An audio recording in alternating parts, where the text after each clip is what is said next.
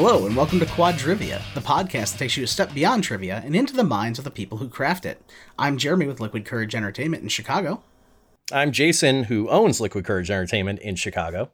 And I am Corey with Third Degree Entertainment in Spokane, Washington.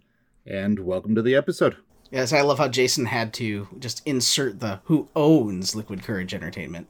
Well, yeah, the benevolent trivia daddy is benevolent, but is also your daddy. He's got to put you in your place every now and then. yeah, I guess so. It's really it's it's the bonus of ownership, and I think Corey can attest to that. And someday, Jeremy, when you spread your little wings and fly away from me, uh, which I say sarcastically because we all know that's not going to happen, um, you can understand the joy too. You know what he's doing right now is what's he doing? What's he doing now, right now? he's teaching you how to be a good host. He's he's Oh, okay. teaching you where your place is, and he's keeping you in that place. Like I Sounds see fun. where So you're much going with up. this, So But much I- build up for. oh my god! what is we're If 16 it hadn't episodes taken us in, like a and, and that ranks maybe 17th all time on segues into the roundtable discussion. hey, Out of 16 was made. episodes, it ranks 17th. I said I what I, like it. said, man. It's fair. Uh, this is also real weird for us here in the uh, pseudo studios because for the first time we decided to be smart boys and actually watch each other's facial expressions. We have video enabled, so all I'm staring at is Corey's beautiful darkness. Yeah, I want to Sorry, braid his beard. pretty dark. I didn't mean that pause to be pregnant, but I, I was looking for something to compliment in that video screen. Nah. I just, I just want to touch the beard and like just play with it. I do want to show you something a little off topic here, and the people listening will get literally nothing out of this. But I did install some stream lighting. Oh God, I've you turned on lights. Now I overhead know what you look Yeah. like. Yeah, it's fucking terrible. It really is. I'm so glad this is an audio medium. Yep. And uh, in a uh, future episode that we're talking about but not doing yet, uh, we'll need you to bring that up. I don't know what you're talking about. Yeah, Jason's got the Captain Morgan. Yeah, yeah, Oh, are we just Oh, showing off oh, various showing off bottles all- of liquor we Yeah, have we're handy? exactly. Because Wait, are I you both see you, rum though. and Yeah. I'm all in, buddy. Hold on, Oh, hold God. on. You can hear Oh, the God. clinking. Oh God, how many bottles of rum do you have? Uh, That would be four. four. Okay. At a quick grab, I have four distinct bottles of rum in front of me. I am either an alcoholic or a pirate. It depends on whether or not BitTorrent is running on my computer any given day. God, Kraken is bit of both. smooth. Hey, this episode isn't about drinking. We did that one. Uh, You what is this episode about, Corey? He segues to the segue. Hey, whoa, whoa, whoa! I already announced it. All right, they can just figure it out on their own. Let's let's let them do some of the work tonight. Yeah, this is absolutely Quadrivia after dark. Uh, the main topic and, for uh, our roundtable. I say that makes it uh, Corey not being a good host by not telling everybody what uh, we're going to be listening to tonight. Nah, I told him Not once. that That's kind all of they need. host, Jeremy. there you go. You have to remember that that Corey has a very combative nature when it comes to people who like him. Oh yeah. Because I know that if you like me, there is something wrong with you. That tracks, unfortunately. yeah, uh-huh. that that might be my third greatest shame. Uh, but as Corey has so desperately attempted to allude to, our roundtable discussion topic today is what makes a good host. Uh, Corey, you have opinions on this. I suppose we can open the conversation with you. What do you think makes Do I a good ever? pub trivia host? Fuck, I don't know. I'm still trying to figure it out. I, I don't know if I'm a good host yet, really. Um, but what I'm working towards is an ability to keep a bunch of drunk people corralled and entertained and ask them difficult questions without letting them feel too stupid. That's what I think that- a that- good host does. Yeah, that brings up a really valid point. There, there, there's a fine knife edge you have to walk between uh, acting like you're the smartest guy in the room and you know making everyone feel like a dumb, dumb, stupid head. Which, let's be honest, is hilarious and a great perk of the job. Uh, but not leaning into it too much because then you just straight up piss people off. yeah. And as we talked about on a, on a previous episode, you don't want to make your whole game like that. Throwing in one or two hard questions a night to really uh, make people think uh, is probably a good idea. But um, yeah, you're gonna lose that room fast if you just ask super hard questions all night long, unless Yeah, that's what hit they signed up for. like, Yeah, you hit like a rudder three or four of those, and you have lost the room. So definitely, at least to my estimation, one of the key things that makes a good pub trivia host is the ability not only to capture a room uh, when you start the show, but even when things kind of go janky on you, to be able to recapture the room and to maintain that energy. And uh, something that I like to say as a personal and professional philosophy a lot these days is lean into the skid. Just steer right into it. Sometimes you're going to have a stinker round that everybody hates. Uh, just join them as one of the boo birds and go, we're going to get through this together. Uh, send your hate mail to jeremy.goodson at gmail.com. Uh, this round sucked. I apologize, but I promise you afterwards, we'll drink. And I have no idea who that is, so that's fantastic. Please send them your hate mail and tell them how much you hated their pub trivia experience because I tried to get that email address actually at one point and it's totally taken. Oh my God, I can watch Corey in the video right now actively trying to register that email address because that is why we have a Corey. I don't know. what Yep, no, uh, like anything with my name, like I don't know how. I don't feel like I have a uh, popular name, but yeah, no, it's all taken, like all of it. So whatever, it is what it is. But yeah, please send them your hate mail. I I, I think that'd be fantastic. Have you Googled Corey, can him? you check jgiggles at gmail.com for me? oh yeah. But as you can see here, um, I, I think one of the key tenets uh, when it comes to being a good host, and this is something I, and I've brought it up on a previous episode as well. Um, I've seen it a lot in, in the karaoke scene. I've seen a little bit in the trivia scene, um, where the host is not only not engaged um, with the crowd at all, but they're just sitting there with no energy. Like they sit just behind the table and they'll go, "All right, question number one, blah blah blah." okay, you have two minutes. Here's some music. Turn in your slip, but like no personality. I'm not saying that that format is necessarily a bad thing where you have music and uh, having people turn in a, a slip, but it's the way that you present it. Yeah, I tend to agree with you on that. One of the biggest criticisms I have, uh, especially for for some of your more corporate and uh, national level brands, not any particular one, but in general that I've seen, at least in our local market, is uh, the hosts are so far removed from the writers and the personalities that kind of built the brand that they don't have a vested interest in kind of repping that brand to their best ability. They're there in some cases for, you know, 50 bucks and a pitcher of beer.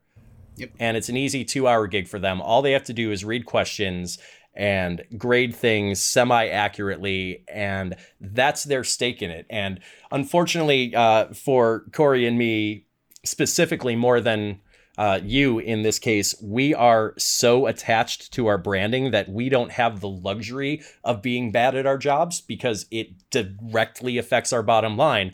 Whereas uh, a host who works for a company like you, there is that abstraction, that level of uh, discrepancy between you and the head honcho to where if you personally have a bad night, it's okay because I can always fire you. Uh, that's one way to look at it. And I, I don't want to say that we're shitting on any of the national brands, uh, especially if you're a host for one. Uh, the reason for this show is like, how do you make your show better? How do you make it your own? Um, even if you work for a national brand and you're 10 or 12 people removed from the people that wrote the questions, you can still have fun at your show.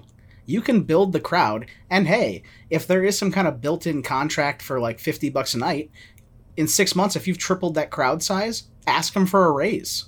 like you can have an investment in that show and not um, and not be the main writer. I, I luckily have have the privilege of writing uh, my show, which I think gives me that extra investment. But at the same time, I don't think you have to. I've there's plenty of shows before I started writing it where I used your questions. Yeah, no, you definitely bring up a valid point there, and and not to. In fact, we often uh, quote unquote shit on bigger companies because you know punching up is fun. Uh, but I will point out that one of the bigger companies, uh, one of the bigger names, at least in the American trivia space, Geeks Who Drink, does a pretty good job at sourcing talent. I have heard some very good stories about local area hosts who work for them because they do a really good job of finding people who have the it factor that makes a good host. And even though they are 10, 12 degrees away from the CEO and the question writer, they're still repping the brand pretty well. They're they're obviously they're the draw just as much as the format and the name recognition are, and that is so key. I, I think a lot of that is because they have the money to find those people. They have the the money, the time, um, everything it takes, and they can go through a couple of shitty hosts before they do find the good one. Um, you know, for me, no, very true there. For me and for you, we don't always have that luxury. You know, I I can't I can't uh, interview four or five different people and be like, hey, you know, let's let's try you out. I'm gonna pay you to come down here and host a couple rounds, see how it goes. You know, more often than not, when I'm hiring somebody, it's a crapshoot. I have to just find somebody that I trust will be a good fit and give them a shot. And sometimes they're not. And then I get no, to figure out what to do true. from there. and I know, uh, Corey, you and uh, in a more recent sense, me are absolutely kind of struggling with sorting that out as live entertainment is starting to to broach the surface level here uh, nationally post quarantine in a lot of states. Um, I know, for instance, that you about a month ago went from not hosting any live shows to being thrust into having to host like four a week. Uh, and obviously, that wasn't an ideal circumstance for you, and I still no. sympathize, sympathize the hell with you out of it. Uh, but at least based on recent conversation, you found some talent to cover at least some of those shows. Do you want to take a minute and kind of talk us through how that process actually worked and uh, the the type of people that you were able to find and the pros and cons of the people that you think you're going to have long term? Kind of sorting that out for you. No, we don't have enough time. um honestly, I I threw out a wide net, just looking for anybody who was interested. Uh, everyone that applied, I gave a phone interview to. Um, you know, just kind of reached out, talked to them for a bit, explained what exactly they would be doing, uh, put them on the spot a little bit. Said, hey, you know, you're up there, you're hosting questions that aren't yours. Somebody uh, argues with an answer. What do you do? And I just uh, like I was alluding to earlier, I, I made a judgment call based on, you know, initial feelings from that first phone interview. And uh, the people that I, I felt were a good fit, I asked them to join me at, you know, one of my nights. Uh, I have them shadow me for one week, and then I shadow them one week, and then I turn them loose as long as we don't have any issues. I would love to be able to, you know, do more than two two hour training episodes and make sure that people are fully aware of how you know the answer sheets work and the equipment works and what to do if something goes wrong but i i don't have the time or the availability to do that so uh, right now you know i've got i've hired four people in the last month and a half i still have okay. two of them and fingers crossed I mean, that's, that I keep you know, them. If you were an MLB hitter, man, you would be Hall of Fame caliber right. if you're batting 500. Fair. Uh, unfortunately, you're not, and that sucks. I say, as yeah. someone who used to um, manage restaurants for years um, and trying to find even crew for a restaurant, like that's actually pretty good because when you're even hiring people to literally take cash from somebody because they're not old enough to work the grill. Uh, even sometimes that is hard enough to keep 50% like I would say it's closer to 20 to 30. So to find people that are willing to get up in front of a room and work a room and keep half of them, I'd say you're batting pretty good. That is a valid point with the exception of the fact that a restaurant can typically, unless we're talking like a really small one, because I've worked in the industry as well, mm. a server or a cook that no shows is not going to shut the restaurant down. It will continue. But if yeah, I have fair. somebody who, you know, texts me the day that they're supposed to do a show and I, you know, I'm doing something else that day and they say, "Hey, I got another job offer and I can't work tonight." I'm fucked. Completely fucked. It's a scramble to either find someone to replace them or to see if I can put off my other uh, engagement and go host it myself or cancel it for the night. And that's always a risk too. Venues don't like having it canceled because, especially right now, they're counting on it. So, uh, that has happened to me twice already, and it's not very fun.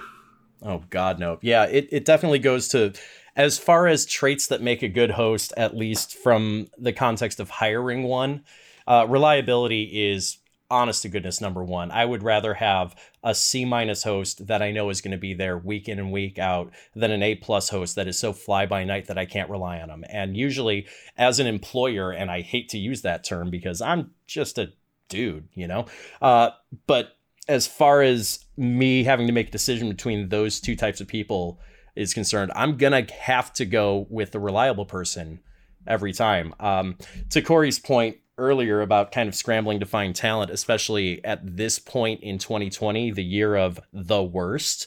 Uh, I very, very recently and very rapidly have found myself in a situation uh, similar to Corey's, where I have, I have paying clients. I have clients who I've had on the books professionally for, in some cases, as long as seven years. Uh, I just unfortunately lost my primary talent, who was the only person I had in the umbrella who was doing weekly shows for me due to a new job that just unfortunately conflicts with the time schedule. Uh, and he let me know, and he feels really terrible about it. And obviously, I wish him all the best. Uh, he couldn't do this for me forever, and I never expected him to.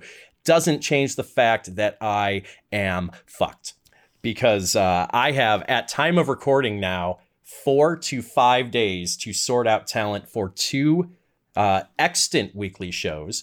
I'm also behind the scenes scrambling to figure out talent for two other upcoming shows with previous uh, clients that we've had that we're trying to get back on the books post, you know, uh, lockdown portion of COVID. And I have taken at least one call in the last week from a new client who's looking to bring us in. And I find myself in a position where I don't have the staff right now. I wish I did. I really do. And I'm also in an awkward position where I have fortunately transitioned into the online space successfully enough that I am trying to find the everybody wins scenario where I can continue putting the online content out and, and grow the name of the brand outside of the local market. But at the same time, I don't know if I can do that I almost want to say ethically uh, and be true to myself and what I do if that means I'm sitting here and actively choosing, personally speaking, not to add live entertainment when for 17 years we've been a live entertainment brand. So that sucks. Yeah, that's a rough spot right now. Because I know that even uh, uh, just as far as that goes, like I might be able to cover some of those until my venue comes back. yeah, that's a whole other thing. A lot of this is all hitting on the same GD night of the week, which means uh, my my options are even more limited than it seems because I can't put one new great hire in two places at the same time. So, because I am in a position now where I think for the first time in a very long time. I have put out a public call to action for people to let me know if they want to work for me. Uh, Jeremy and Corey, help me out. What am I looking for when somebody sends me a message and says, Hey, I know things. I could be a trivia host. Uh, I, I know what I think I should be looking for, but I'd love to hear from you guys. What, what kind of stuff would stand out to you uh, if they came to you uh, personality wise, trait wise, uh, character wise? And like work history, things of that nature. Basically, teach me how to be an HR rep for my own brand. You know, I was actually going to ask you that question. Um, oh, great! Oh Neither of us know the damn answer to this one. I when I'm interviewing people, when I'm talking to them, I'm looking for someone who's quick on their feet. They need to be able to roll with the punches. Uh, they need to be able to work through a problem themselves. And unfortunately, people with that uh, skill set seem to already have better jobs. Um, it's been tough. Oh, ain't that it's, the truth, brother? It's been tough trying to find people like that. And when you do, they don't last long because then they get a new job offer uh, one mm-hmm. week into their employment with you but I, I do think that that's that's one of the most important skills uh, because things are always going to go wrong when you're hosting somebody else's material using uh, equipment, you're using internet, you're dealing with drunk people, you're in a venue or a location that you know you're not uh, intimately familiar with, and so being able to to think quickly and to adapt is definitely a number one uh, skill to have. No, that's definitely a really valid point. Uh, to that, it's if I get the gist from somebody that I'm considering, and typically historically, I've always hired people that I knew it to some regard or came in highly recommended from somebody I knew very well and could kind of implicitly trust. So like the one ad route is is kind of new to me. Uh, but one of the things I know, at least intuitively, I always look for is, like you said, the ability to think on your feet, troubleshooting, especially in a technological aspect. Uh, since we're in the 21st century, um, I know your shows and ours don't.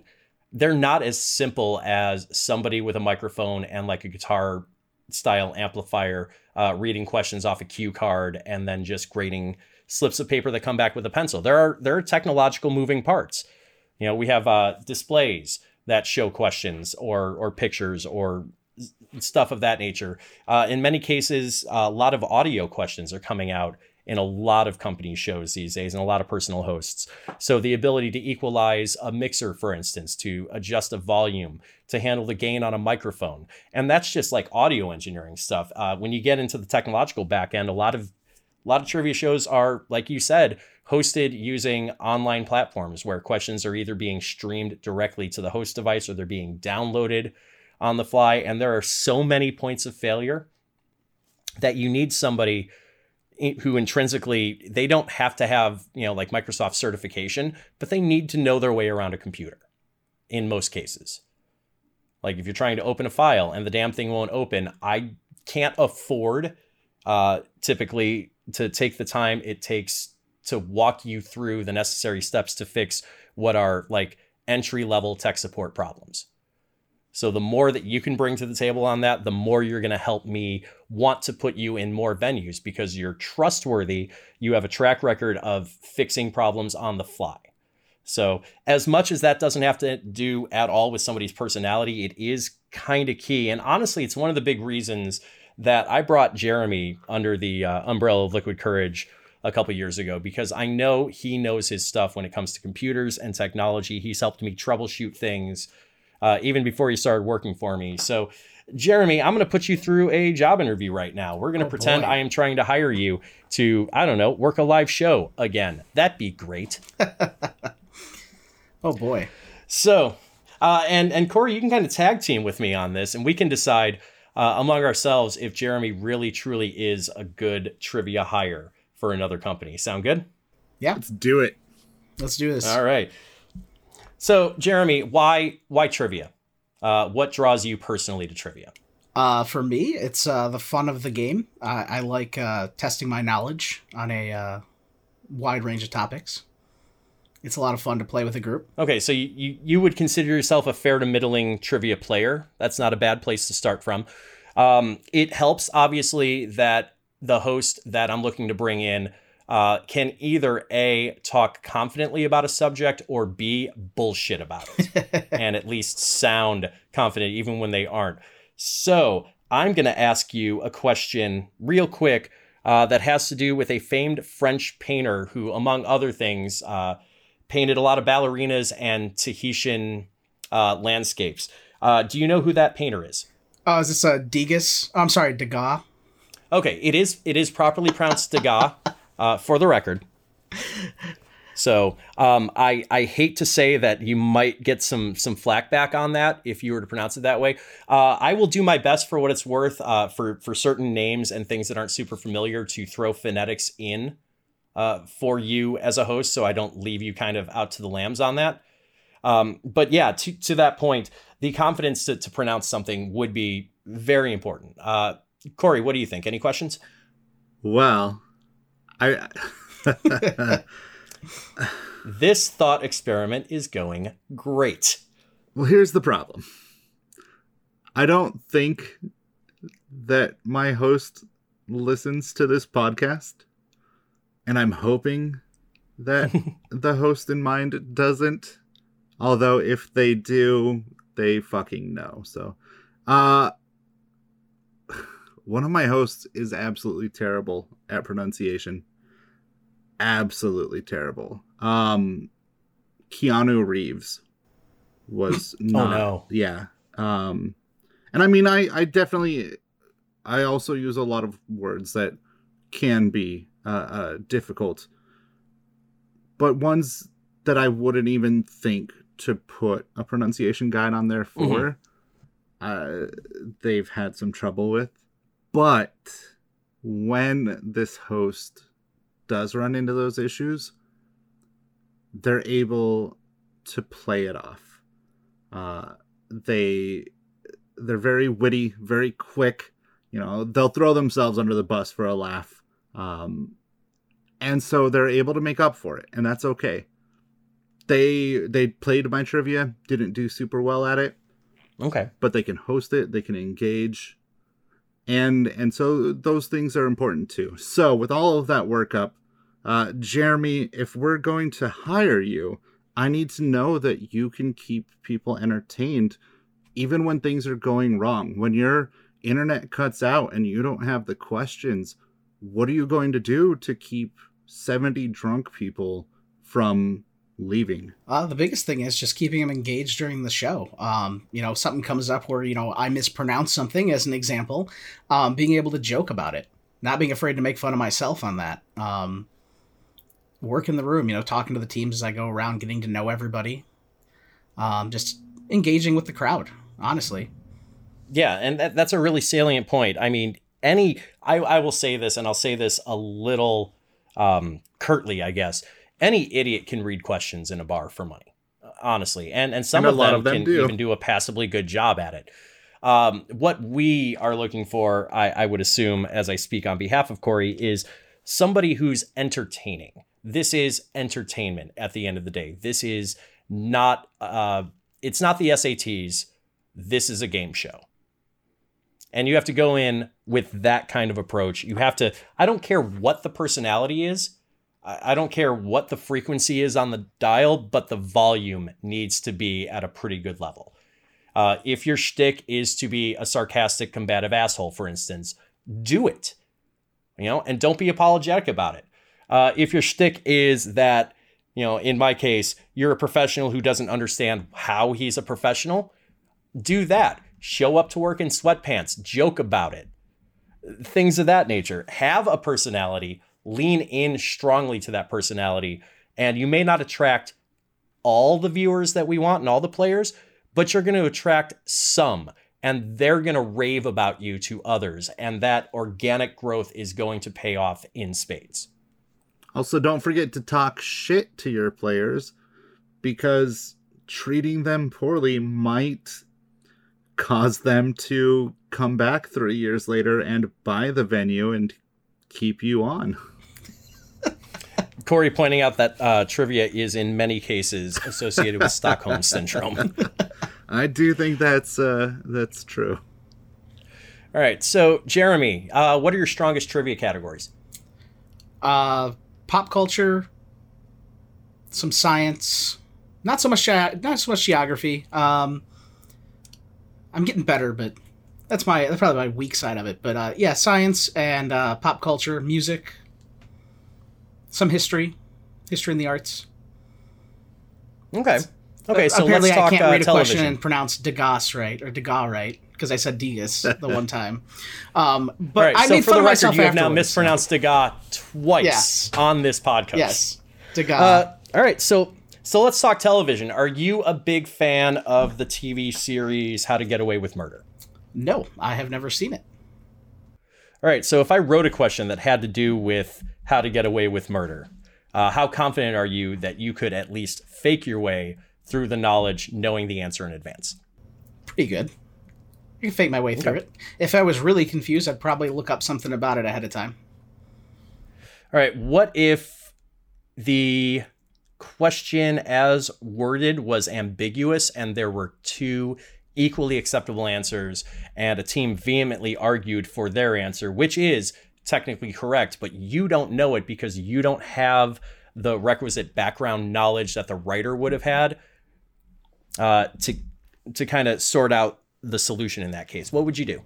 Um, well, first and foremost, luckily we have this awesome technology at our fingertips called the internet, uh, and I'd probably look it up really quick, uh, just Okay. to see if that actually fits. Be like, you know what, I, I haven't seen the show, I know a little bit about it, but let me let me double check that, and if it works, I'll get you the points. All right, that that's definitely not a wrong answer there. I'll give you that, and that's that's happened to me a bunch. Uh, Corey, any final questions for Jeremy before we decide if we sacrifice him to the Aztec gods of trivia? Absolutely. Jeremy, what do you think of PBR?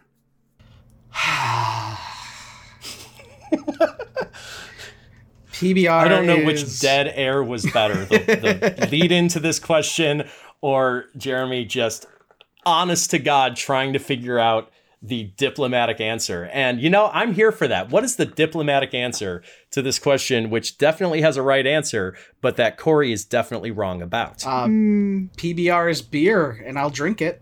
well, all aren't right. you just a middle of the road centrist?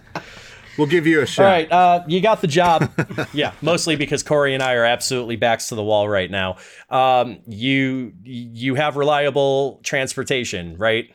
Uh, yeah, it breaks down every couple miles. We're good. I have the fixing kit in my trunk. I'm, I'm just kidding. Oh, Lord in heaven. All right, Corey, I think we're gonna have to to bring somebody else in for the back half of this podcast. Uh, you know what? We'll just fake it. We'll we'll uh, Yeah, all right, practice our falsetto, and yeah, we got this, dude. We got this. hold on, um, hold on, I got this. Dingus. There you go. That's that's a good Jeremy impression, right? Shut up. Oh yeah. Oh yeah. That was perfect. Uh, There's a No, story thank behind you, that, by the thank way. Thank you so much for um for for participating in this little kind of experiment because I think it helped us as hosts kind of or as owners and hirers try to figure out for ourselves what are good questions we could ask potential staff members. I know in the case of hiring you, it was more, hey, I know you're a smart guy. Hey, I know you're technologically savvy. Hey, I know you're available. uh, and we kind of went from there. Um, for people who are trying to break into hosting pub trivia but aren't necessarily interested in running their own brand, and there are plenty of people out there who who fit that mold. Uh, do you have any advice for them since you've kind of gone through this process in a different way than Corey and I have? Um, I'd say if you are an avid trivia player and you're hanging out at shows, just and you think that hey, this is something I could do, uh, talk to the host, get to know them, uh, ask if they have any shows that they think that you could host. Um, ask them questions. You know, what does it take? What do you do? Um, what's your process? Uh, how are you good at this? If you think they're good at it, you know, ask them for advice. And then uh, if you're willing and able to do it, uh, you know, like I said, see if they have any openings, see if they have a spot for you, see if you could uh, host their show one night uh, as we had come up here. Uh, you know, write some questions and be like, hey, um, are these any good? Do you, uh, you know, do you have a spot for me? Uh, something like that. I, I don't really have any great advice other than like, do it. If you think you'd be a good host, do it. Yeah, and on the other side of that coin, um, and I'll speak for Corey just a little bit on this one. He can correct me if I'm wrong, but we like knowing we have options. I like taking a vacation occasionally. I like making more money, and I can't do either of those things if I don't have reliable talent backing me up. And sometimes I don't have reliable talent necessarily backing me up. So knowing that I have bullets in the chamber, uh, per se, is definitely better than not knowing that. So do not hesitate to reach out to a company or an independent host that you admire and respect. And even if it's just a learning experience for you building your own thing, as long as you go into that with good faith and full expectations that that's what it is, I don't know that there's a good host and owner out there who wouldn't at least give you the benefit of their knowledge and experience, even if it's not in an ownership uh, hosting context. So we alluded to this a little bit uh, before the mock interview that two of the most important things, at least to us, that a pub trivia host uh, worth their druthers should have, at least now in 2020, is the right personality, some kind of social uh, kinship with other people, uh, and of course, the ability to, to work their way around technology. Corey, I think you might have some thoughts on that. I do. Um, and at the risk of potentially upsetting some of our listeners, uh, I'm just gonna come right out and say it. A lot of people, especially in our generation, you know, we're all uh, early to mid 30s, right? The three of us. Sure. Um, You're generous, but I'll take it. there's not a whole lot of people in our generation that are both uh, technologically savvy and socially outgoing. As you look to the younger generations, you see that a lot because they grew up with tech. They grew up with computers and the internet and have literally been formed by it. Um, and I'm seeing that when I interview younger people, but people around my age, it gets a little bit difficult. It gets hard finding those people that can do both, that can go out there and be outgoing and entertaining and also know what they're doing not only technologically but uh, just i think that that general uh, mindset that accompanies your your typical trivia player or anyone who's good at trivia in general those weren't the people that were going out and partying and being social and that's tough when you need someone who is both. no, it, it, absolutely is. And it I'm has trying... to come almost in equal parts for success. I'm trying to speak very softly so as not to upset uh, those of you that are listening. But I also think But I, I, think right. they all understand what I'm saying too. Yeah. And I also think that you're right where the um, you know this might be something is going forward leaning on the younger generation who are um, and I, I, agree with you. Our generation, it was not a cool, socially acceptable thing to be a geek. You were yeah. either tech savvy, or you had a lot of friends, and you were socially exactly. outgoing. Um, that is not the case anymore. Uh, and as we're seeing more and more, uh, like I said, you're absolutely right. The uh, this is a thing we need to look towards the younger generation of people who like trivia, who are socially outgoing, and who have basically been molded by technology. You know, mm-hmm. we we were there at the onset of the internet. you know, I, I, wanted a computer. That didn't make me popular. Mm. and I, I do want to um, point yeah, out what a difference too, like half a generation makes. Right. Right. Um, I do want to point out really quickly as well, uh, just a, a note that there's inevitably going to be people who say, well, you know, not all trivia needs the internet or technology.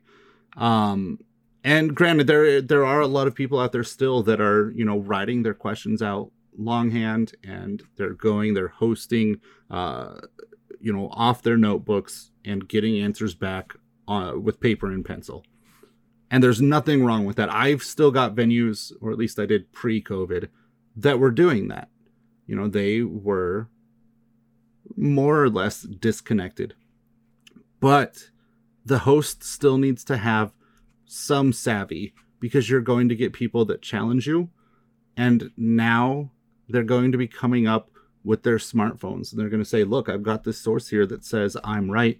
And you need to be able to uh, not only type the question into Google and find an answer to uh, either support your answer or to confirm that they're correct, you need to know enough about it to find the correct source, find something reliable and usable. I, I'm uh, explaining this terribly. I'm going to throw it over to you, Jason. I know you've got something to say, anyways, and maybe you can kind of bring me home on this. Oh no, you explained it really, really well there, and it just it brought up something else in my mind that I wanted to to kind of address, and it's it's confidence. It's not only the confidence to be able to stand by what we as the owners tell you is the right answer, but the confidence to be able to trust in yourself, the ability to make a snap decision on what might be real limited information and a real tight time window and a real kind of tensiony uh, public circumstance where a team is, you know, throwing a smartphone up in your face and say, Hey, look, I found the source here that says I'm right and you're wrong. And you sometimes have literal moments to decide, okay, what's the best course of action here? Should I try to diffuse the situation now and address it uh, later when I have more time to do that? Uh, somewhat time necessary research to either be able to defend the answer I have or accept the answer that you have. Uh, and if I'm not capable of doing that, are you going to respect the call that I make on the spot, even if you disagree with it? So, at least faking confidence is so key in those moments because they will happen. Uh, a lot of people take pub trivia more seriously than a lot of hosts, which is ironic because a lot of hosts tend to make more money doing pub trivia than even the best players. Yeah, just the the ability to uh, know that sometimes when dealing with facts and writing questions, sometimes the uh, goalposts get moved or raised. Right, Jason?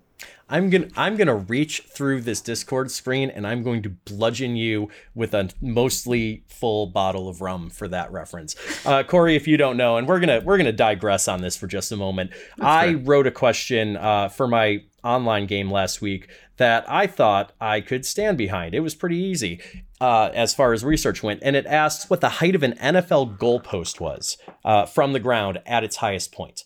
And this is something you can look up in the NFL ru- rule book. You can just Google search NFL goalpost height, and you can find 30 sources on the first few pages that say it's 30 feet from top to bottom.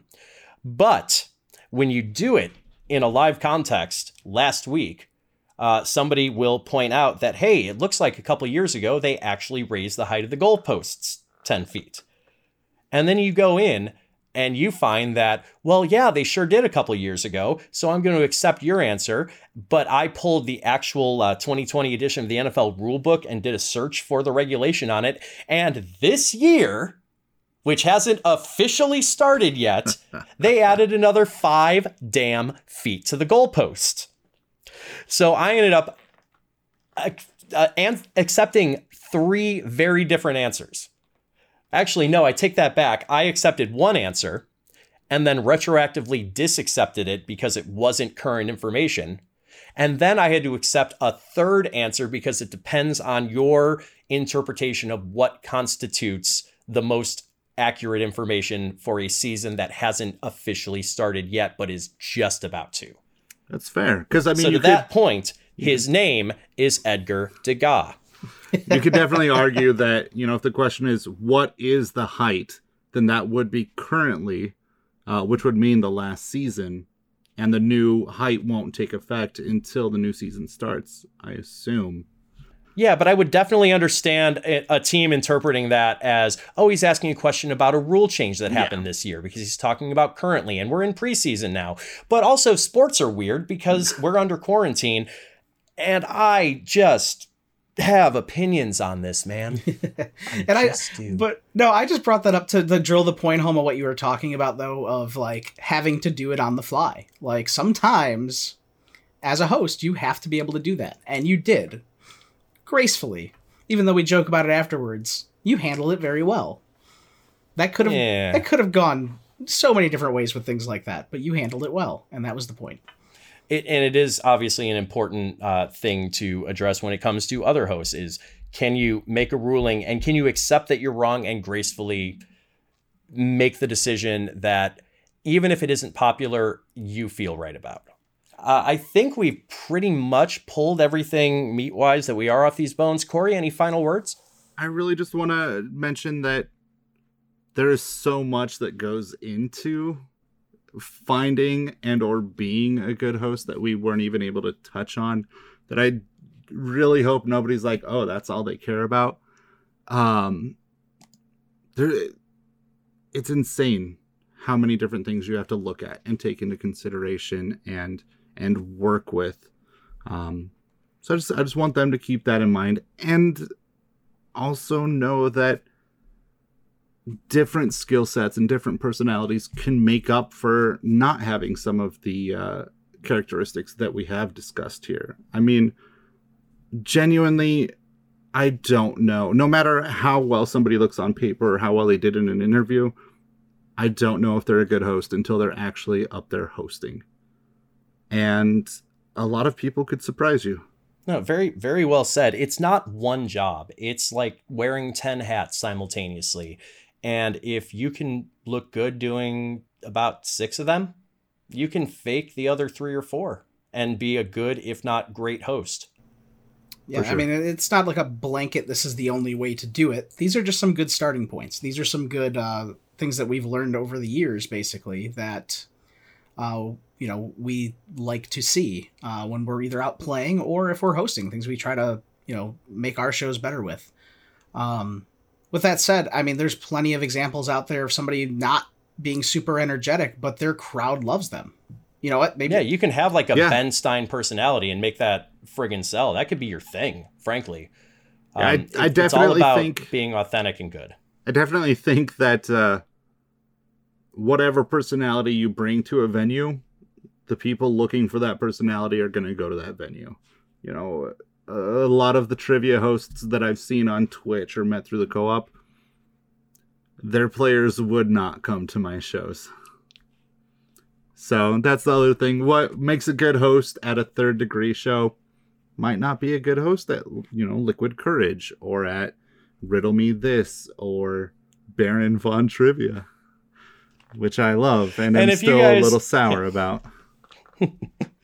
And and if you guys know how we could be better hosts, please absolutely send that advice to jgiggles at gmail.com. So I did Are you look guys at ready that. to write some trivia? Jay Giggles is taken. it is because You're I welcome. looked it up at one point, so you didn't grab it. Yeah. All right. Yeah, you should have been a little faster on the draw there, Oh, buddy. Did you beat me to it? by about a minute. Also, please don't email jgiggles at gmail.com. I have no idea who that is. I was just joking. Oh. Um, but no, you can Uh, but uh, instead- email us. Uh, let me just put this really quick. You can email us at quadriviapod at gmail.com with uh, your advice, uh, your uh, things you've seen over the years, stories that you've seen from hosts, good or bad. Um, Yeah, maybe we'll read it. some of them. All right. Jason, you want to tell us about the keyword challenge? I really don't. I feel like I do it every time I'm here. Corey, tell us about the keyword challenge. Which one? Which keyword challenge?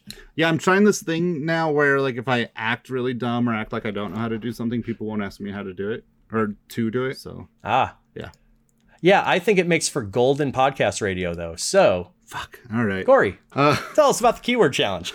Well, I'd love to. Uh, the keyword challenge is something we do here every week. We have a keyword that was submitted to us by a random listener, and we are going to take that keyword and write a trivia question that uses that keyword specifically. Uh, it will either be in the question itself or in the answer. We have 10 minutes to do so, and if you two are ready, I will tell you what the word is. The keyword tonight is metonym. Metonym. That's courtesy of Rick Pritchett in Isolation. Metonym. And we'll see you guys on the other side of this break. Hey everyone, Jason here. While the host and I step away to think about our keyword challenge, we just wanted to remind you you can check us out online at Quadrivia Pod on Twitter. On Facebook, just search for Quadrivia Podcast. And you can always email us at quadriviapod at gmail.com. We're always happy to hear from you. And now, back to the show. All right, we are back from a grueling 10 minutes of uh, coming up with a question here for each of us. Uh, so, Corey, throwing the keyword challenge to you first. What did you come up with for metonym? All right. Well, I I went a little verbose on this one. Um I think it's something that that'll play well as long as I've got a screen to throw it up on. Uh good luck you guys. Okay. Metonymy, or a metonym, is when you use something related to an object to refer to that object, such as when you say the White House released a statement today, referring to the executive branch or the president as the White House. It's very similar to, but shouldn't be confused with, what other word that might make you think of Adele, Philip Seymour Hoffman, and the death of a salesman. Okay, so you went the language route on this one. I would absolutely swing and a miss on this at pub trivia. Jeremy, do you have any thoughts on this one? No, I'm kind of in the same boat. Even looking at this now, it's uh this is a good question. But without being able to like talk it over with a team, I don't know if I would come up with this. So if if my slight pre-search on this uh, yields fruit, I think that you're making at least one pop culture reference to a city in New York named Schenectady. And that leads me to a word I would never be able to spell if my life depended on it. That sounds very similar, that's used in language and metaphor, and it's synecdoche. Synecdoche. Uh, Synecdoche, New York, is the title of uh, Charlie Kaufman's directorial debut, I think. Um, and it starred Philip Seymour Hoffman and Okay. his love interest, uh, or his wife, I think she was his wife, was named Adele. So I kind of threw that in both of those names in there as a hint, but also kind of a red herring because obviously people are going to think of the singer, not the character in the movie. But yeah, uh, that that is a clever uh, swerve on that pop culture reference for sure. And and he had just in the movie he had just uh, produced the death of a salesman. Uh, so yeah, I, I just took like Okay, some so what you're saying is- and- I, I asked stumbled on the right answer the wrong way yeah, because I really I when I saw Death of a Salesman and having the concept of like Schenectady just running in my head, I'm like that that was that feels upstate New Yorkish, doesn't it? And I might have been confusing it with a Neil Simon play because uh, Lost in Yonkers is very good. that's fair. And it turns out if you are lost in Yonkers, you're probably nowhere near Schenectady, which isn't even the damn answer to this question. anyway, Let's see what I think That's Neil all Simon. I think uh, Brighton Beach, the Brighton Beach memoirs. So way off. yeah, I'm an oddball like that. For some reason, when I think Neil Simon, it, it's Lost in Yonkers that comes to me, and it's probably just because that's the only one I've ever seen performed.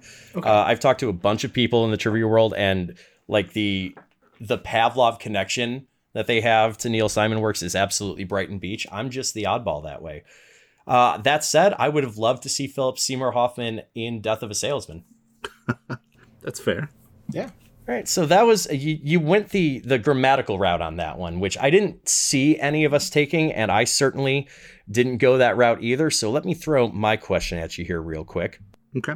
What TV series, which earned 17 Emmys during its run from 1999 to 2006, is named for the part of a famous home, which includes, among other functional rooms, a pool and a view of a pretty nice garden?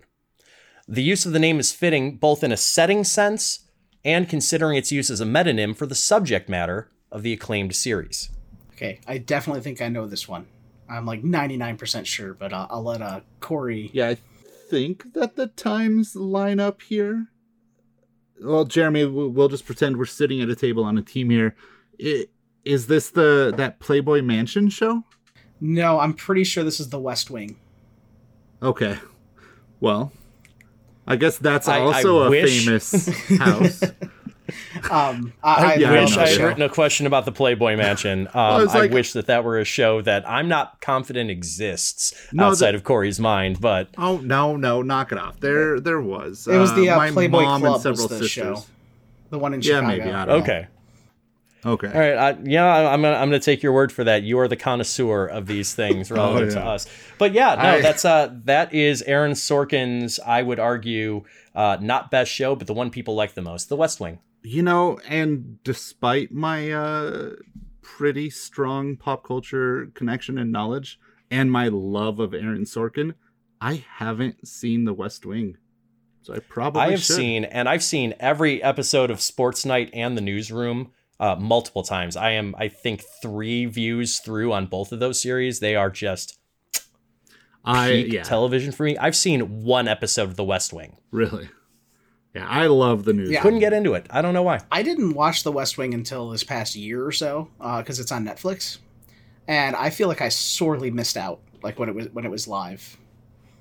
It is a great. I don't know. show. Maybe the pilot didn't do it for me because I started Yeah. at episode one with Rob Lowe, and I know that they have done some absolutely compelling television. I know uh, their episode that released like uh, two weeks after the 9/11 attacks is considered one of the best TV episodes of the 21st century, and it was really important at the time uh, for what messages it kind of passed on to the American people. That said, I I don't know why it didn't do it for me. maybe there weren't enough uh, quick, like witty zingers yeah. and neurotic uh, executive producers because that's what does it for me. I'm not an Aaron Sorkin walk and talk guy. I'm an Aaron Sorkin fast talking, witty repartee guy. And that's how the show gets. That first episode is nothing like the rest of the show. It's really weird. Well, I will concede that I am not the Aaron Sorkin stan that I thought I was. Jeremy. Uh, oh, I, I want to ask you a question. I want to ask you a question oh. about your question, actually. Um, oh, that thing we do? Sure. Yeah. Um, and first of all, I want a disclaimer. I didn't think that that Playboy Mansion show won 17 Emmys. I just wasn't quite sure. Uh, anyway, it could have been daytime Emmys. I don't fucking. Know. I'm telling you, costume design, you can get a ton of Emmys if you do your job right. Right. Um, so view of a pretty nice garden was that uh, thrown in as kind of a a reference to recent news or just randomly? No, not not specifically. Here's here's the thing, and I'll walk you through the process very briefly.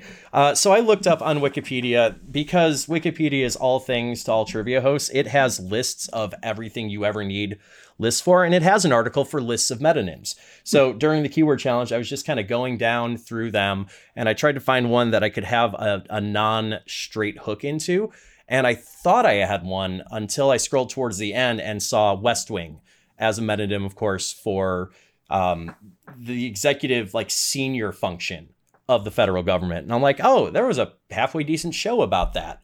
Uh, so that's my my pop culture in on that one. I spent a good amount of time during our window trying desperately and failing to figure out how many damn rooms are in the West Wing. Oh. And I don't I, I couldn't find a source on it. I found uh, a couple floor plans and I could have sat there and counted all the rooms, but that was going to be spurious at best. So I needed some other way to mention that it was part of a big house without saying that. So I ended up going with the wording, you know, part of a famous home. And then I wanted almost as a red herring a couple things you don't necessarily associate with, you know, the executive offices. They have a pool on like the first floor of the West Wing. Uh, and as I was going through the floors, you know, a big icon showed up on the floor plan that said Rose Garden. And I'm like, yeah, no, I guess it really, really overlooks the Rose Garden. Might as well throw that in. Jeremy, what do you have for me? All right.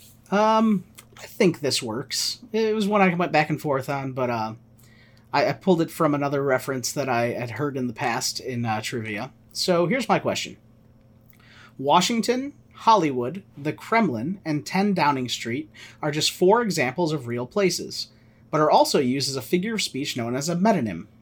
With that in mind, what would I be talking about if I asked you to tell me what the highest court in the land is referring to, if not for the Supreme Court? I like that because I've used it recently. I like it because I've also written it, and I could be wrong, but I think it's made an appearance on this podcast before. I, I feel I it think might I have. I think I used I that. I think when the keyword was the Supreme Court, as a matter of fact. or at the very least, it got brought up. No, I'm I'm pretty sure that, that, I actually I wrote that for. No, it wouldn't have been the Supreme Court because that was just a few weeks ago uh, with Aaron.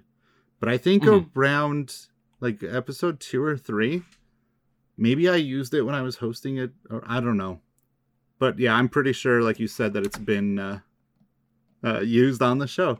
I've used a variant of this question I wrote a couple years ago that basically asks, uh, broadly speaking, what uh, activity would you expect to find at the upper level of the U.S. Supreme Court building, which is both surprising considering who's typically in the building and also apropos considering its nickname, or or something along those lines. All right, without dancing around this anymore, uh, for those of you listening who were not aware of it, the answer is a basketball court. And by all accounts, uh, the primary reason that you can't get video recording inside the Supreme Court, I believe, is because Ruth Bader Ginsburg has such mad hops that she doesn't want to put the rest of the justices to shame.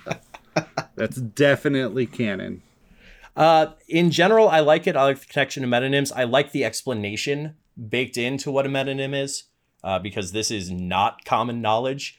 Uh, grammar nerds and like hyper trivia buffs will know that, but uh, casual pub trivia goers, you couldn't necessarily expect them to understand what a metonym was without uh, giving them a couple examples to where they go, "Oh, I get what they mean." So I appreciate that you both kind of put those in. I'm a dick and didn't in my question. Yeah, that's how you roll. And an interesting discussion topic here. And I, I could be wrong, but I don't think I am. The highest court in the land would be a metonym. No, I don't think it's a metonym at all. Actually, I was gonna say I, I think that it would be if uh, it was used to actually talk about the Supreme Court, but I don't think it's one. Yeah, it, it kind of has a backdoor entry point. You could refer to the Supreme Court in a metonymic sense to refer to the judicial branch of the government. Well, the reason I don't So- think it's a metonym is because uh, the highest court in the land as an object is not a. It's not a thing that is related to the Supreme Court. It's just a nickname for the I- Supreme Court. I guess, but when you hear that, what do you automatically think of? Is kind of where I was going with it. Oh no, yeah, like for I said, sure. I- it's kind of shifty. Like when you say, "Oh no, it's, it's they're taking it to the highest court in the land." Well, that's the Yeah. Supreme Court.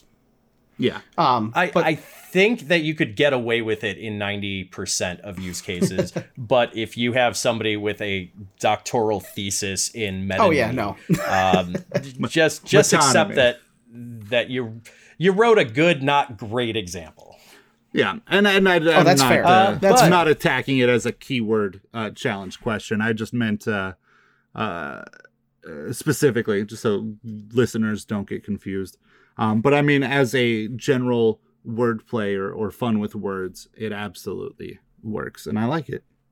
Mostly because I like Mhm. the highest court For in the sure, land reference. Yeah, and remember, Jeremy, uh, you might be your own worst critic on this. Uh, we are your own worst critic on this, but we're going to let the audience decide who actually wrote uh, their favorite question. Uh, and the way you can do that is by going to quadriviapodcast.com. The poll for this episode will be posted whenever I yell at Corey to post it immediately after this episode has been released. Uh, huge shout out to Corey, by the way, who handles all of our web infrastructure at this point. The keyword challenges are uh, under his purview, and he is the reason we don't know who's actually won any of them. We just assume he's baking the numbers. as a matter of fact, well, I'll wait. I'll wait for the big reveal. You know, uh, when I've got a good time to do so. But I have been tracking the stats, so Oh, this can't possibly be good for any of us. it is for me. You guys can't see it in uh, podcast land, but we're on video chat, and he used giant air quotes when he said tracking the stats. Anyway, Jeremy, just keep in mind that Jeremy. we're being so critical of you as I choke on air. We're being so critical of you because we're considering you uh, for a position within our company. This is just part of the hiring process. Yeah, writing trivia questions is hard, and Corey and I are real tired of doing it. So why don't you write around for us, and we can judge you harshly for it? all right. Well, I hope uh, that last question was sufficient enough to lead into this then, because I am throwing one of you, one of my uh, theme games at you guys, one of my theme rounds. Ooh, what kind of theme are we dealing with here? Well, if I told you that, you wouldn't be able to figure it out. It's a mystery, mystery theme, theme. you say. oh. All right, this has come up uh, with other hosts on this channel or on this show before. How do you do a mystery theme? Um, there's two ways. Usually, if I'm doing a mystery theme, it'll be nine questions, and then the tenth question will be something like this one's going to be, which is what are the nine previous answers I'll have in common? Or, Okay. um, my tenth question would be something along the lines of, with the answers to, to the last ten questions in mind, what would be the best answer for this question that would fit that theme? Okay, so knowledge of the theme is requisite to get the final question. Yes. So I always tell people, Okay, at least my shows too, um, you know, on your whiteboard uh, when we're using whiteboards, was to just keep track of the ten answers, or on a piece of paper, something. Keep track of the ten answers or the nine answers. I'm sorry, because you're going to need those for the last question. All right, fair enough. I just wanted uh, us and the listeners to know what we were getting into. Uh, Corey, put that big brain beard on, and let's see if we can power our way through a mystery theme courtesy of Jay Giggles. All do it. You know what I want to see? I want to see James Spader doing Aaron Sorkin. Not not sexually. I feel like he has. And that's the thing, because I know factually he has not, but boy, does that feel like it's happened. if it needs to. I mean, go watch Boston Legal and then go watch The Newsroom and tell me that any other actor writer combination would work better. Like eh, they were made for each other, and I want to know why they haven't. Oh, you ain't wrong in this. other. I'm thinking like Blacklist era uh, James Spader, and that would be a really interesting type of character, not you know the the background and the the actual character, but the personality of that character dropped into the West Wing. I'd watch that damn show. Mm, see, I was thinking more like uh, the way Sorkin writes some of his his uh, diatribes, and the way uh, Spader presents them in shows like uh, Boston Legal when he's up there presenting in front of the the judge and you know going off on his rants. I just I I, feel like they are a perfect match. And according This is to all I've internet, been thinking about the last ten ag- minutes. A lot of people agree with you because I looked up has James Spader done anything with Aaron Sorkin? And the answer is no. But there are tons of different forums and Reddit and all these different websites with comments people saying how have they not done anything together? All right. All right, I I feel validated in this awkward ass post point digression. Jeremy, ask us questions, please. All right. This is your theme round. See if you guys can figure it out. Question number 1. While only being introduced in November of 2019, what is the more common title given to the Disney Plus character The Child, becoming an internet sensation and one of the top memes of the year? Uh, I've- I've got a lock on this one, Jason. I do too. Okay. Uh, we'll we'll give the listeners a couple seconds to mull it over, of course. But as I, I'm, I'm going to do one of these things on camera for you, Corey, so you know that we are on the same wavelength. yeah. Uh, did they meet a little girl down in Dagobah, or whatever Weird Al sang about Yoda, and in this case, Baby Yoda? Baby Yoda would be your uh, answer to that one. Are you sure it's not Moana? All right. Fuck, I was way off. Damn, I did the I did the wavelength thing, Corey. I You were know, supposed to I be just- simpatico on that. I thought that you you changed it. Like the the tap was a change. I don't know. I don't read that. No, no. Bear in mind that I'm often thinking about Lin Manuel Miranda. He is my personal bae. Uh, so if you got Moana, Moana from that, that was coincidental at best. That's fair. All right. All right. yes, no. I was with you on Baby Yoda, by the way. All right. Question number two. In what film would you find the following three actors? Richard Attenborough, B.D. Wong, and Wayne Knight. I did not think I was going to get this until that third name came in, but I feel pretty sure on this.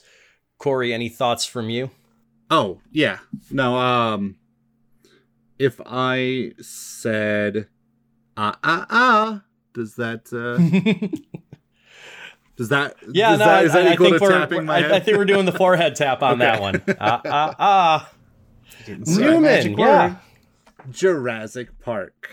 That would be Jurassic Park. Ah ah ah. You didn't say the magic words. Ah ah ah. You bet Jurassic can be Jurassic Park. All right. Question number three. You guys are two for two so far. What U.S. government bureau was created July 26, 1947, when Harry S. Truman signed the National Security Act into law? I'm going to go into this with the understanding that I do not see what the mystery theme is yet. So I don't have anything floating around in the back of the mind at this point. But I will say this to you, Corey. This stinks to high heaven of a douchey trick question. I could see that. I mean, just I- knowing my- knowing the host, uh, I would lean into the NSA, which I assume I, is I what you really were. my first and strongest thought goes to the NSA. That said, this could be a swerve. It could be the CIA because the OSS was the precursor to that, and I think that that discontinued in the 40s. Yeah, I genuinely have no so idea. I guess Well, uh, wait, are you, but this is a mystery theme. You're not supposed to be giving us the answers because we've got to try Yeah, and no, put them all the together answers. at the end. Oh, well, I mean, you're know. getting the answers. You have to put them together. so. With that said, I, I I'm I'm retconning here because it's not exactly a douchey trick question in the traditional sense because the Yeah. NSA is the National Security Administration. Yeah. So I really do think it's the CIA at this point. If you're comfortable locking in on that, I am just comfortable enough to put it down on the paper or the board or the app. Yeah, I'm okay with that. All right. So I think we're going to lock in with the uh, Central Intelligence Agency or CIA. And you would be correct. The CIA is what was created by the uh, National Security Act in 1947. Okay. In- interestingly, for the metagame here, Corey, he didn't call it the Central Intelligence Agency. He called it the CIA. Let's keep that in mind. Okay. All right, going into question number four then, and this was the the kind of gimme in the round for everybody because if you don't know this, I'd be very surprised. Um, question number four is: In what fictional city would you find the characters of Fred, Wilma, Barney, and Betty? Uh, do we don't even need to tap our heads here, right? No, I've got the theme song running through my head. Okay. So It's, it's Flintstones. Meet the Flintstones. They're the modern Stone Age family from, From the, the- town of Springfield. He's about to hit a chestnut tree, right? that's the one. oh no, Oh, yeah. that's the Simpsons. Um, that was their swerve. Yeah, this is Bedrock. It is Bedrock. Correct. All right, question number five. See how well you know your uh, pop culture here.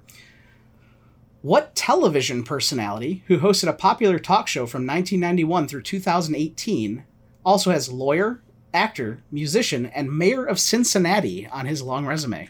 I had one or two thoughts in mind until that last clue. Uh, Corey, is this something that you are personally familiar with? The TV star slash former Cincinnati mayor? no. Okay. Uh, that said, what kind of guess would you throw out there? I don't want to steal all the thunder on this one. I'm actually a little bit embarrassed here because I, I feel if it's a popular talk show from 91 to 18, that should be something that is going to come to mind. But all I'm thinking is is late night hosts uh, who would be, I don't know. Fair enough. This is not late night though. This is daytime talk show, and the use of uh, talk show is Uh. very loose here, uh, because it is in fact Jerry, Jerry, Jerry. That's it is right. Jerry Springer. I did know he was Jerry a lawyer. I, I did not know What that I he was a musician or a mayor. Yep. Uh, and when I asked No, this I the didn't show, know he was a musician. Yeah. when I asked the show, I think at least half my teams put Maury Yeah, I could see because the daytime talk show host for like years and years and years. Yeah, Huh. I thought Maury Okay. Povich was the guy that didn't count when you saw a famous celebrity in New York. Because everybody sees him. that's fair. All right, so Corey, just to recap, uh, we are five answers in, and if there is a mystery theme, I don't see it yet. nah, I'm I'm going over these answers over and over, and I'm I'm still gone. All right, going into question number six. What product, originally introduced in France in 1903, was made popular in the culinary world in 1911 when the company Tobler began wrapping its chocolate bars in it? Tobler created Toblerone, but I don't think that's the answer here. Well, Toblerone bar isn't that wrapped in like gold foil? But that would have been introduced long before 1903. Did they also do Ferrero Rocher? Like it could be wrapped in the sense of you know crushed up cashew nuts on the outside, or or hazelnut or whatever. Um, Now that'd be wrapping it in a chocolate bar though, instead of wrapping its chocolate bars in it. well, no, if they're on the outside. Well, I guess no, it doesn't have to. So it could just be something like aluminum foil or plastic or something. You know, aluminum foil makes dates, more but sense to yeah, me than gold foil does. yeah. because aluminum was real hard to extract until like the mid to late 19th century. It was incredibly expensive until around then. And it is definitely popular in the culinary world. But was the foil introduced in 1903? Would that would that line up? Actually, I think it, does. It doesn't not line up. Yeah, I'm I'm okay with Uh, saying you aluminum know, foil. yeah. And and because I just realized what the mystery theme is, let us let us say aluminum foil. I am confident on behalf of our ad hoc team here. All right, you are correct. It was aluminum foil. There were other types of foil and wrapping papers and things before that, but the actual aluminum foil came around in 1903. And, and to our one listener in the UK, hi, by the way, uh, aluminium would have also been acceptable, although we would have laughed. All right, going into question seven then. Originally founded as a Spanish colony in 1706, what city is the biggest in its state and also served as the backdrop to the hit AMC show Breaking Bad? I am 100% locked on this for multiple reasons. I I know it, but it would take probably 30 45 seconds to pull it out of me. I've watched the show several times. I can picture it, but to, to save be fair, me the Corey, it hassle would take uh, 30 to 45 seconds just to write the answer to this question. And that's not you. It's just a long ass city name. Uh, Albuquerque. Jason's right. It is Albuquerque, Thank you. New Mexico. Yeah, I would have had to sit there and like play around. I knew that Breaking Bad was in New Mexico, and yeah, appreciate that.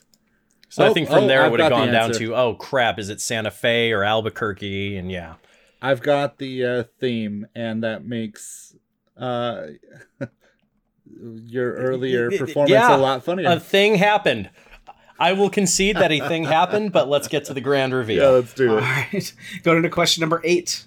What popular e commerce website, headquartered in San Jose, California, was founded by know it. Pierre Omidyar in 1995 and is now ranked as the number eight top rated workplace according to Indeed? Indeed, it's ranked as the number eight top rated workplace, huh?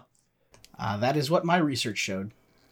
I was just making a, a dumbass reference to the name of the source being Indeed. Indeed. Uh, I, I'm I'm 85, 95 percent sure on this, just th- from uh, the theme. Mhm. So so I'll. Uh, throw it but to you. without that, uh, the e-commerce website takes you to maybe three Yeah. viable answers, and this one, uh, being founded in 1995 by not Jeff Bezos, yeah, right. gets you to eBay. Ah, that's Yeah. where I was Yep. too. And that's exactly right. It's eBay. Yeah, there's a couple ways into that one. Um, if you know the guy's name who started it, that would help you. But um, yeah, it's not Jeff Bezos, so you just limited it down. And if you figured out the theme, then it makes it that much easier because it could really only be one. Oh, yeah.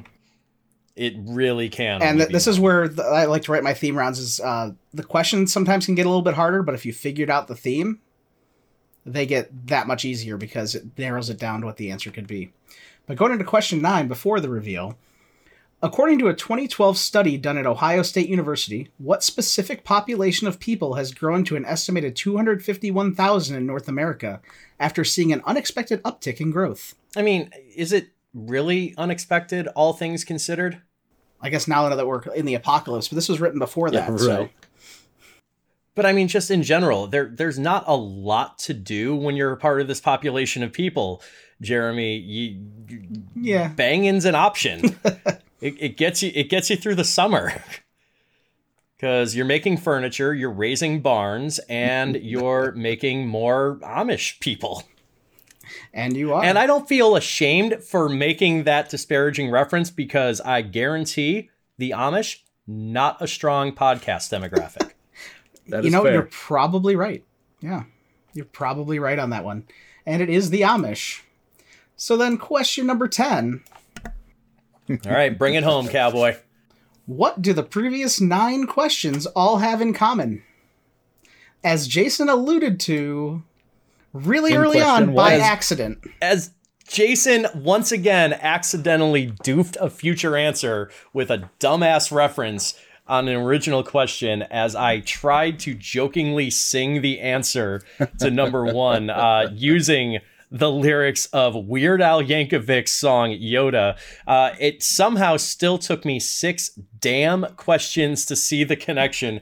Corey got there, I think, one question after me, but we're both Yeah. on the same page. I don't think we need to bury this lead. Yeah. These are all references to Weird Al Yankovic songs. yeah, That they are. and they're all specifically in And the title, this- as he pointed out. And this was one of those uh, situations I talked about in the past where s- things that are necessarily in my wheelhouse are not in other people's. This played about a 50 to 60%. Really? That's you know that's not bad for a mystery theme. Yeah. In all honesty, that's kind of right in the the meat of the bell curve that you want to be. Uh, it's you picked enough known Weird Al references. I would say uh, specifically Amish there, and burying that at number nine was a really good idea. Yeah. Um, Yoda, I would argue, is one of his better known songs, and putting that at the beginning, you you anchored this really well. Uh, and as a bit of a Weird Al fan, the only song connection I'm not currently making is the CIA. I don't recall what song that is. Yo, and at the time when I wrote this, I heard that song. That's what made me think of it, and now I don't remember the song either. Like it's just it's escaping me right now. But at the time I was listening to some Weird Al for some reason, like that was the song. So I'm like, ooh, I could do a Weird Al theme. Um, Yoda was his parody of Lola. Go ahead. Uh, I- I'll go through these after you're done. uh, it was from Apocalypse. It was Yeah. the uh, Party in the USA parody. That's right, Party, in the, Party in the CIA. CIA. That's right. That's that's what it is. Because Yoda is from the Kinks. Lola Jurassic Park is from MacArthur Park, uh, the artist of which I, I'm blanking on. Uh, the CIA we just mentioned. Bedrock Anthem was kind of a mashup of Red Hot Chili Peppers connections. It was Under the Bridge and Give It Away. Jerry Springer, I definitely know he did a song about, but I don't remember One Week. if it was Uh, a parody. It was one week. It, uh, oh, it was a parody of One Week. Yep. Okay. yeah. I couldn't remember if it was an original. Aluminum Foil, the song is Foil, and that uh, is a play on Lorde's Royals.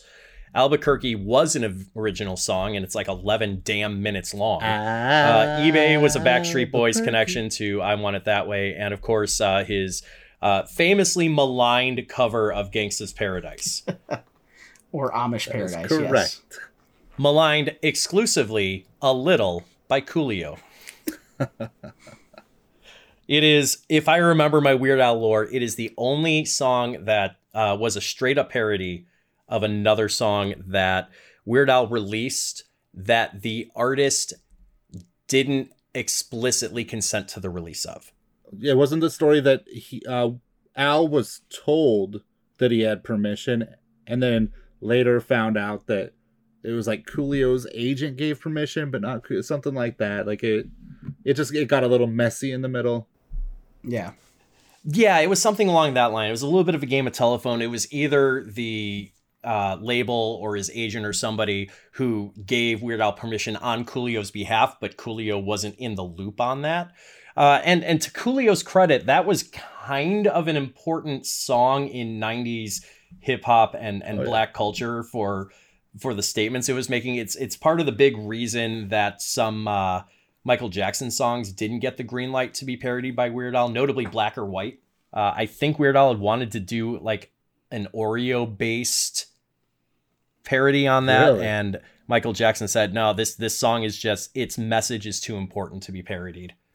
And Weird Al, to his credit, absolutely respects that. There are songs that he has written and done live, but never recorded and released because the original artist wasn't about it. I think, and this will be the last of your Weird Al lore, hopefully for the night, uh, that he was gonna do a cover of Paul McCartney's "Live and Let Die," and it was Chicken supposed to be pie. chicken pot pie. Uh, but Paul, you know, being a, a pretty famous, outspoken vegetarian, said, "Yeah, yeah, don't don't do that, mate." Um, he does do it live occasionally, but he's never released it out of respect. Well, on that note, are nerds. Yes, we are. and on that note, uh, tune in next week when we will have special guest Weird Al recording with us. We absolutely probably won't unless he is remarkably cheap and very flexible on Cameo. All right. Well, you guys can find us at quadriviapod at gmail.com. Shoot us an email. Let us know what you think. Uh, shoot us a message. Uh, we have one to read on the next uh, podcast. This one ran a little bit long, so we'll hit that hit on that one next time for sure.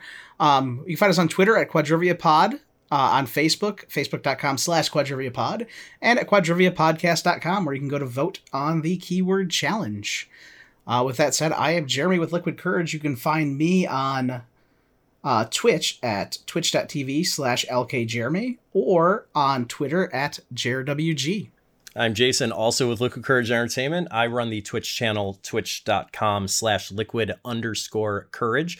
Courage is with a K. And uh, for the brief periods of time that I am not actively streaming, I am probably crying alone in my bathtub. And I am Corey.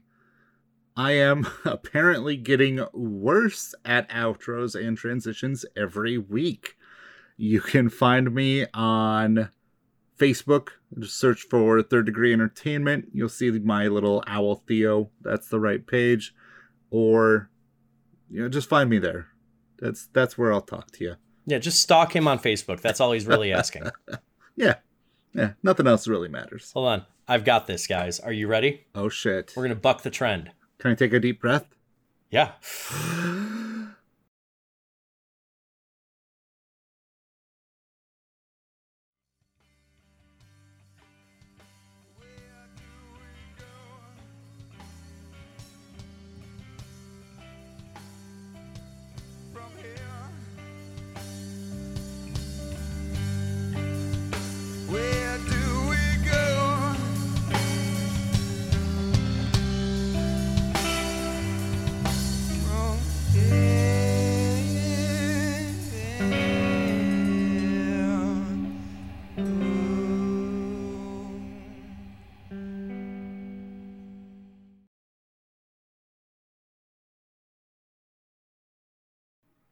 We absolutely probably won't unless he is remarkably cheap and very flexible on Cameo. Bye. All right, we're gonna uh, Oh shit! Damn it! I always forget that part. we have, we have to do some plugs before we go by. That would that would have been great if we had done the plugs. That was perfect. I Oh, ah, this is how we suck at outros. All right. Well, you guys can find us at quadriviapod.